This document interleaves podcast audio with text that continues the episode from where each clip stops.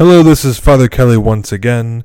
Now we are at the Not- wait, the Pontifical Institute Notre Dame of Jerusalem Center. Basically, it's a pilgrimage retreat guest house in Jerusalem where we'll be staying for the last days of our pilgrimage. We left Bethlehem this morning, did some stuff, and now we are here. Now, I have a little bit of difficulty. Forgive me if I pause on some things today.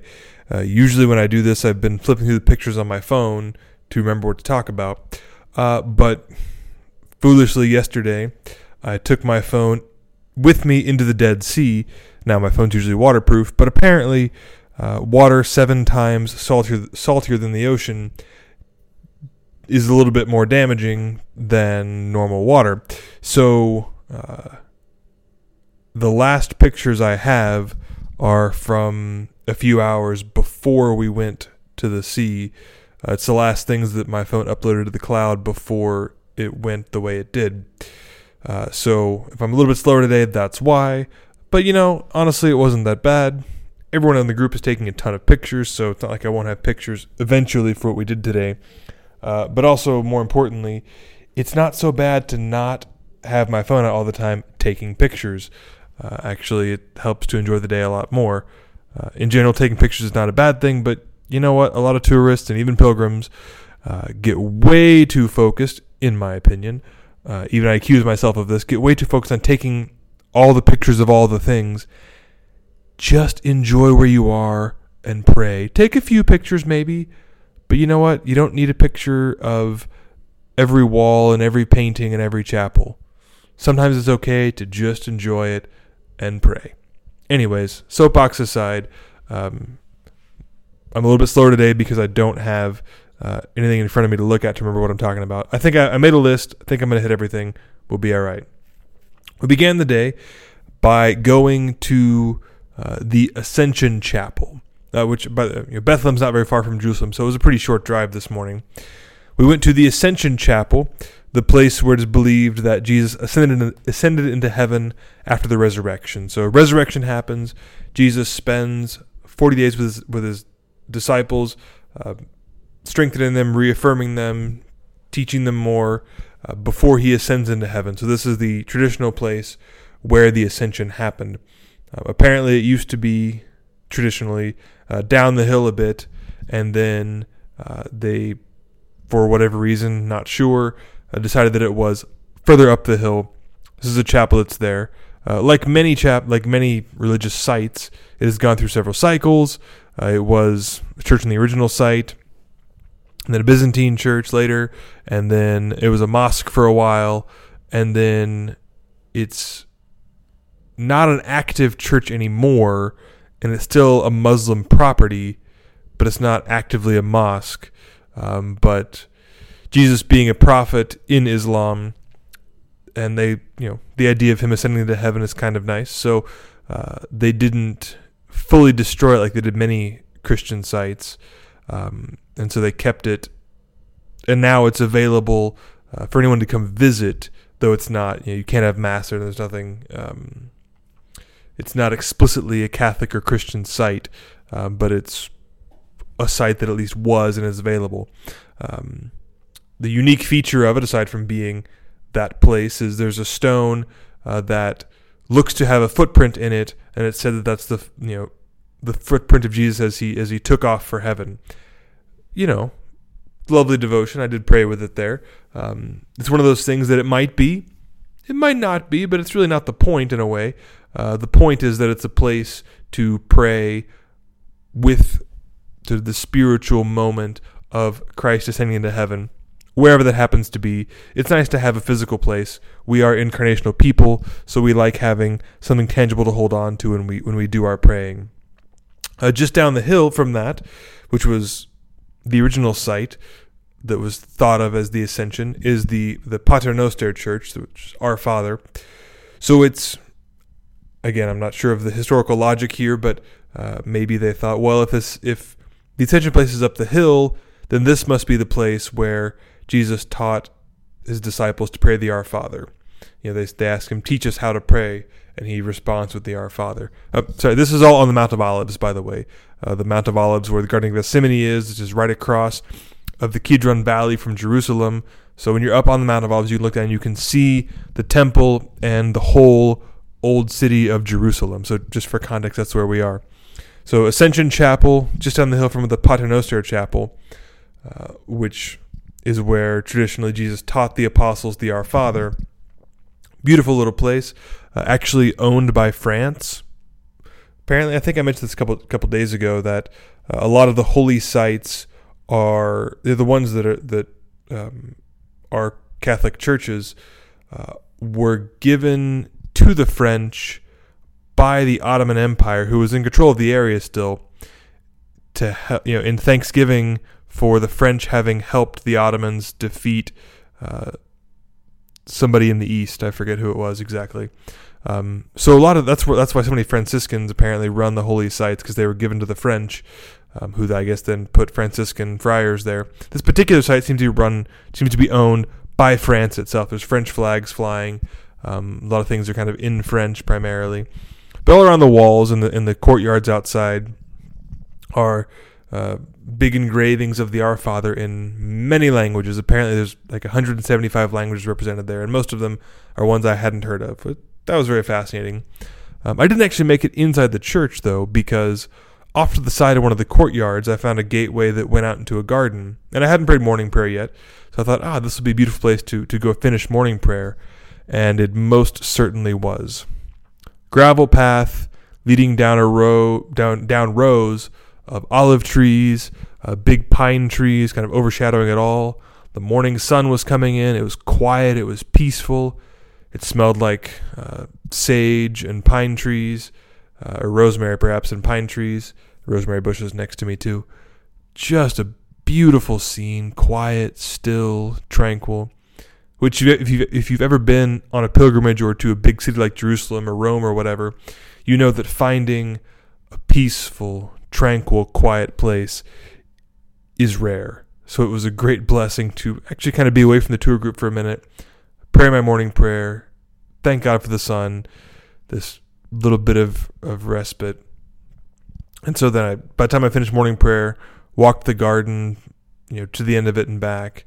Uh, I didn't even have a chance to go in the church, which I'm sure it's a lovely church, but in this particular case, the walk in the garden and the peace of that was a lot more valuable than, um, to be honest, seeing one more church. As lovely as it is, and of course, as blessed as it is to go in and pray for a moment. Uh, after that, we went down the hill a bit to the Jewish cemetery, which overlooks. Really, we were there because it overlooks uh, the city uh, from a, an unobscured vantage point. Um, and of course, it's also important for the area in general. Uh, this Jewish cemetery covers a massive, massive portion of the side of the Mount of Olives. And when you're, you're in, when you're in Jerusalem later, looking back towards the Mount of Olives, it's literally nine tenths of the hillside is basically stark white from these burial sites, from the cemetery. It goes from the top of the valley almost all the way to the top of white gravel, white monuments, kind of like a, a, raised box, not not like the the graves we have in the U.S. that we're used to. Um, so this this covers almost the whole hillside, but among that there are um, terraces that come out, which are perfect viewing sites for for viewing uh, the city of Jerusalem. But it's also relevant for the Mount of Olives and Jesus's sort of coming as the Messiah as well, um, because part of the expectation of the Messiah is that he comes down from the Mount of Olives through the cemetery into the city of Jerusalem, and all those who are in the cemetery rise with him to go to uh, the final judgment and to um, the victory of the Messiah. So it is not just a sidebar, but it is it is very relevant to Jesus's life, to well, to Jesus's um, coming as the Messiah that the cemetery is here, though of course um, the expectation of the Jewish people of what the Messiah would be and what Jesus actually was are not are not the same. Um, but it's not irrelevant that the cemetery is there. Anyways, our guide of course, pointed out things in the city of Jerusalem, but also from that same vantage point gave us a very good description, which you don't usually get, which is kind of hard to put together sometimes, of the path of Jesus on the days and the hours before his passion or that were part of his passion. So as we stood there on the hillside, he pointed out that okay, across the hill on across the valley in the hill on Jerusalem on Mount Zion, which is not where the temple is, but is the hill sort of across the little valley that's inside the city. Uh, across the hill, across the valley, on the next hill over, is the place somewhere up there where Jesus ate the Last Supper with his disciples, the upper room. Uh, now, he's said several times if anyone tells you they know exactly for sure where, where the Last Supper happened, they're wrong. There's some speculation, and later in the day, we went to a place that was probably where it is, but only with vague certainty. Um, so, but we know that it was for various reasons um, somewhere up in the certain quarter of the city. Um, he says that the guide told us that you notice in the gospel Jesus tells the the apostles, "Look for a man carrying a water jar. Follow him to a house and prepare the Passover there." Well, that doesn't strike us as anything particularly special. You know, do with a water jar, fine. Well, in the first century, only women were the the women were the ones that came and filled up the, the jars of water from the Gihon spring down on that side of the city, and so to see a man carrying a water jar would have been very very rare. In fact, almost never would have happened. So it wasn't that it was, you know, we I think as as uh, 20th century folk we miss the significance of a man carrying a water jar. That was a very special thing to be happening.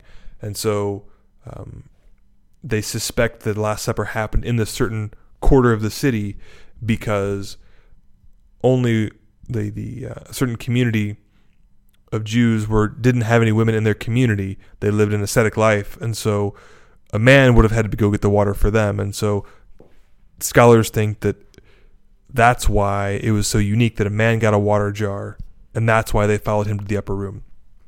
Anyways, so Jesus had the Last Supper with the disciples, with the apostles, and then he comes to the Mount of Olives to pray. So he comes down the valley out of the city up to the Mount of Olives, prays the Garden of Gethsemane. The mob comes and arrests him. Arrests him. He goes over to Caiaphas's house, where he's interviewed by the high priest. He spends the night in the dungeon there, which we'll go back to later. I'll talk about that at the end. Caiaphas sends him to Pontius Pilate in what is it the the Antonia fortress, which is next to the Temple Mount, built by uh, built by Pilate, basically to keep an eye on the Jews. He was in charge of the city, so he built himself a palace next to the temple so he could keep an eye on the temple. Pilate, not sure what to do with him, sends Jesus across town to where Herod lived uh, the uh, not the fortress. It has some kind of name like that that kind of means castle, whatever. Where Herod lived across the city.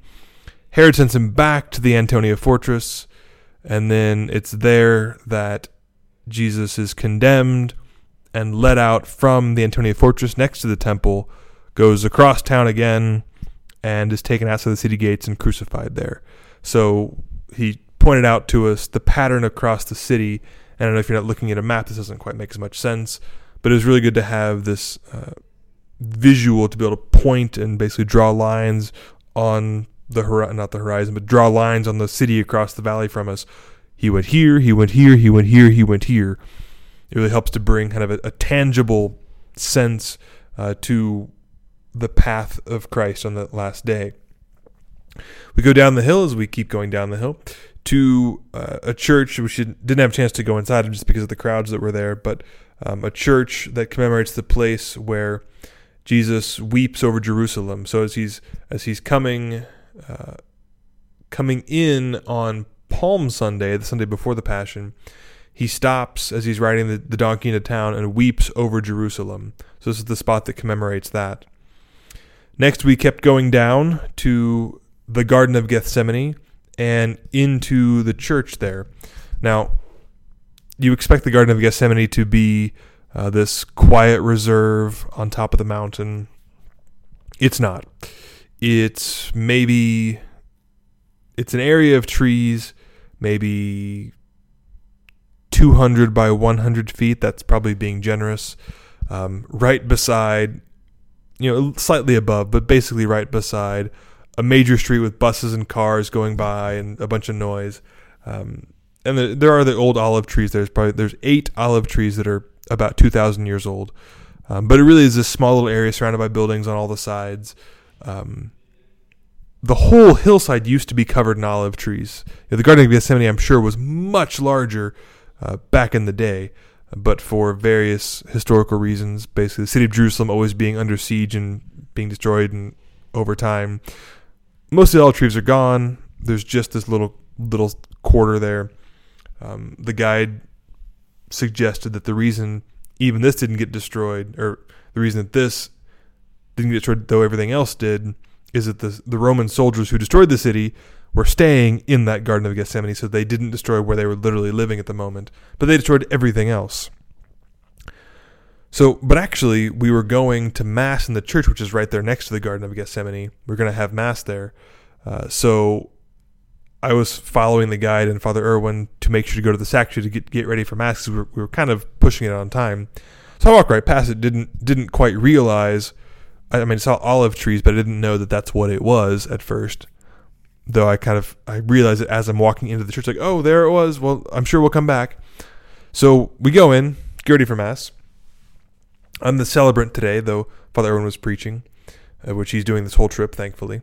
But I was the celebrant, and we process out of the sacristy into the sanctuary, go to the altar, reverence the altar, begin mass.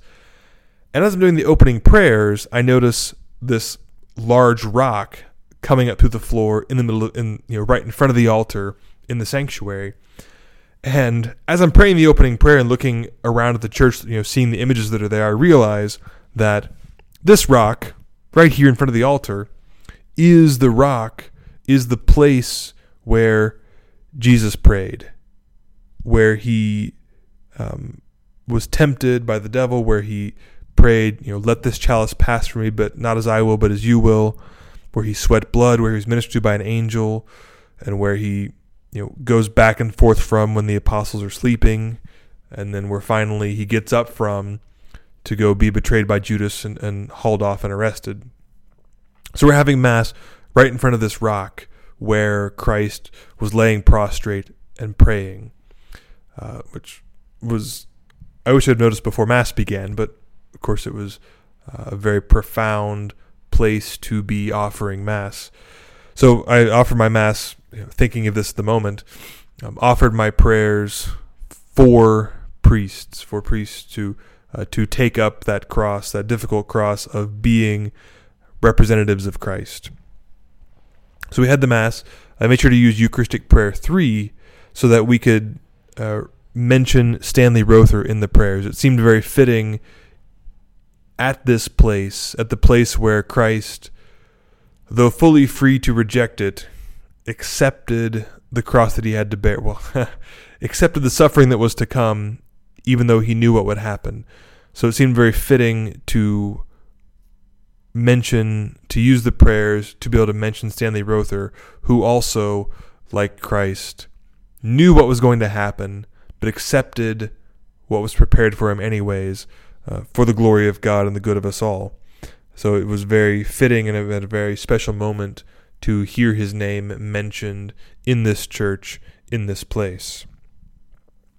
After Mass there, we went out to uh, lunch on a beautiful hillside, again, uh, overlooking the city up on the Mount of Olives. And we have been blessed over and over again with fantastic weather. This was uh, another beautiful day, sunny skies, almost no wind, mid 60s, absolutely glorious. Had a great lunch out there. Had a fantastic cup of coffee and some dessert afterwards. Wonderful day. Um, which the coffee was very helpful because there are no naps on this trip because we keep going and going. And so, even though I would love to find a hammock between some olive trees somewhere, had to keep going, needed the coffee. What a blessing. We then drive down across the valley up into the city of Jerusalem go to up on Mount Zion, which I mentioned earlier. Go to um, not even a chapel, but just a place that is possibly the upper upper room. Um, but no one's really for sure uh, that it is this definitely. Uh, we prayed the decade of the Rosary of the, the uh, institution of the Eucharist, and then later, and then we prayed after that the mystery of the Rosary of the descent of the Holy Spirit. Because remember, the disciples gather back in the upper room where the Eucharist happened um, when they received the Holy Spirit. Um, after that, we moved on to the Church of the Dormition, which was fantastically beautiful. The Church of the Dormition is the again traditional place where Mary is was ascended into heaven. Now, the idea of dormition raises some questions which are left unanswered by the church. Did Mary die and then was raised up to heaven? Or at a certain point did she was she simply raised up to heaven while living? In a sense it doesn't matter because we know that she is body and soul into heaven as the church defines, um, but we don't know what the end of her life here on earth looked like. And both ways are very beautiful. In the first sense, in the first way that she was just taken um, up without having died, well, whichever I said first, but we're going to talk about that one first. In that sense, we would say that you know St. Paul tells us the wages of sin are death. Mary had no sin, so she shouldn't die we can apply that logic fairly enough. And so um, perhaps we speculate that there was, Jesus said, okay, now it's time. And he brought her up to heaven um, when it was the right time to do it. Perfectly fine with that. Or we could say that even though she did not sin, uh, perhaps it was fitting that out of humility and a desire to be like and with her son, she would die, but then you might say promptly afterwards in, in the following moments um, be taken to heaven body and soul. Not sure. There's no uh, documentation saying what happened. We know that she is in heaven. That's the, tr- the church has always held that. Um, so it's not a question of whether it happened or not but the momentary details of it which in the end are interesting but not essential this church is full of many beautiful mosaics, uh, not old ones. It's it's a rather new church actually, um, but well, like like most properties here, it has a very complicated history of, of other churches and then newly newly built things. Um, very beautiful though. Um, it was here that, of course, I saw Lady Guadalupe again. She has shown up every day so far. Uh, we couldn't go into the, the crypt of the church, which is apparently has a very beautiful statue of Mary sleeping. Um, by the way, Dormition uh, to dormir is the Spanish word to sleep. So I'm sure that Latin is similar. So it's the Church of Mary sleeping, basically, um, sleeping and you know meaning like the sleep of death, but not really dead. So it's the Church of the Dormition because she quote died or at least finished earthly life and then was ascended into heaven. But so I got a we couldn't go down there because it's under renovation apparently. But in the gift shop, uh, I saw a postcard, Lady Guadalupe and then I looked closer, and it's actually the beautiful statue of Mary asleep, and Our Lady happens happens to be uh, on the a mosaic of Our Lady Guadalupe on the wall behind the statue of Mary asleep. And so I thought, ah, thank you for that grace there. We couldn't go to the crypt church, but I happened to see this postcard um, of Nuestra Senora once again. She shows up every day. Isn't that lovely? Um, so, happily, after um, seeing the beautiful mosaics and, though not in person, so to speak, uh, the postcard of La Guadalupe and the beautiful statue of Mary sleeping. Moved on to Caiaphas's house. Well, it's not Caiaphas's house now. It's the church called Peter in Gallicantus, which means uh, Peter where the cock crowed, where the rooster sang, uh, because remember it was at Caiaphas's house that Peter denied Jesus three times, and the cock crowed. So the church that's there now uh, commemorates that when Caiaphas, or when Jesus, as I said earlier, was taken, arrested in the Garden of Gethsemane, taken to Caiaphas's house. Uh, Peter's in the courtyard, and he denies Jesus, and the cock crows. And then Jesus was kept at Caiaphas's house in the dungeon, in the cistern, basically, um, under the house, because Caiaphas was a mob boss apparently who kept the dungeon for torture in his house. You know, who does that? But apparently Caiaphas did. So we, of course, saw the upper church, uh, the lower church, and then you can go down into um, into the dungeon to the cistern where Christ himself was kept overnight before being sent uh, out to um, Pontius Pilate, Herod, then back to Pontius Pilate, then crucified. So it was in this cistern, in this dungeon, is the last place that our Savior spent the night before his passion, before his crucifixion. So we, we read Psalm 55, which is a sorrowful psalm that speaks of being thrown into a well, actually. Um, and, and you know, it uses, uses it as a metaphor but Jesus, who would have had all the Psalms memorized, um, surely that psalm, that sorrowful psalm, came to him, came to his mind, came to his heart when he was literally thrown into a well um, in this moment of his sorrow, in this agony that was already happening and forthcoming even more.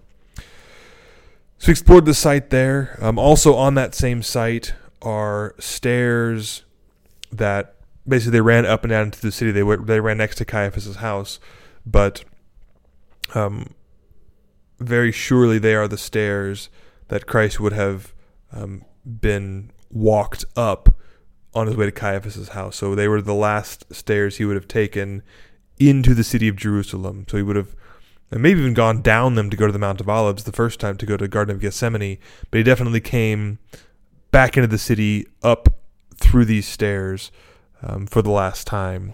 So there, of course, a place of reverence where Christ walked and you know where he walked on the way to his passion. So we prayed a moment um, with those stairs. That may seem odd um, to pray with stairs, but when Jesus walked on them, they become a special place. So we prayed there. Um, eventually, got back onto the bus, came around to our guest house for the evening, where we are now, where I am now, at the uh, Notre, Notre Dame guest house, you might call it. A beautiful honestly looks like a castle, a beautiful place. Feels like it looks like a castle. Feels like a seminary. Lots of rooms, um, kind of stark in a way, but beautiful, and a chapel that is gorgeous. Um, so we're staying here tonight and for the rest of the nights of this trip. Tomorrow morning, we have a wake up call at 3 a.m. Yes, 3 a.m. So that we can be out the door by 4 a.m to go do the Via Dolorosa, the Stations of the Cross, and see the Holy Sepulchre for the first time. We'll go several times. See the Holy Sepulchre by what six in the morning, I think, um, so that we can have an early mass, be the first pilgrims to see inside the Holy Sepulchre in the it's called the Edicules little chapel over see inside the place where Jesus was laid after his crucifixion, where and where he was resurrected from you know, the stone slab from which he arose to come out into the world as the resurrected Christ. So we get to go there tomorrow morning, um, but very, very much in the morning, so that we can avoid the crowds and be there in a prayerful, quiet way. Um, do the stations in a prayerful, quiet way, and not um, to be. If you do the stations in the afternoon and go to the to the Holy Sepulchre in the afternoon, streets are jammed full of people, vendors shouting at you, um, Asian tourists jostling with selfie sticks, taking pictures in the Holy Sepulchre. Sounds rude, but it's totally true. Um, so we're going very early in the morning so that we can have a prayerful experience in this most, most holy of places.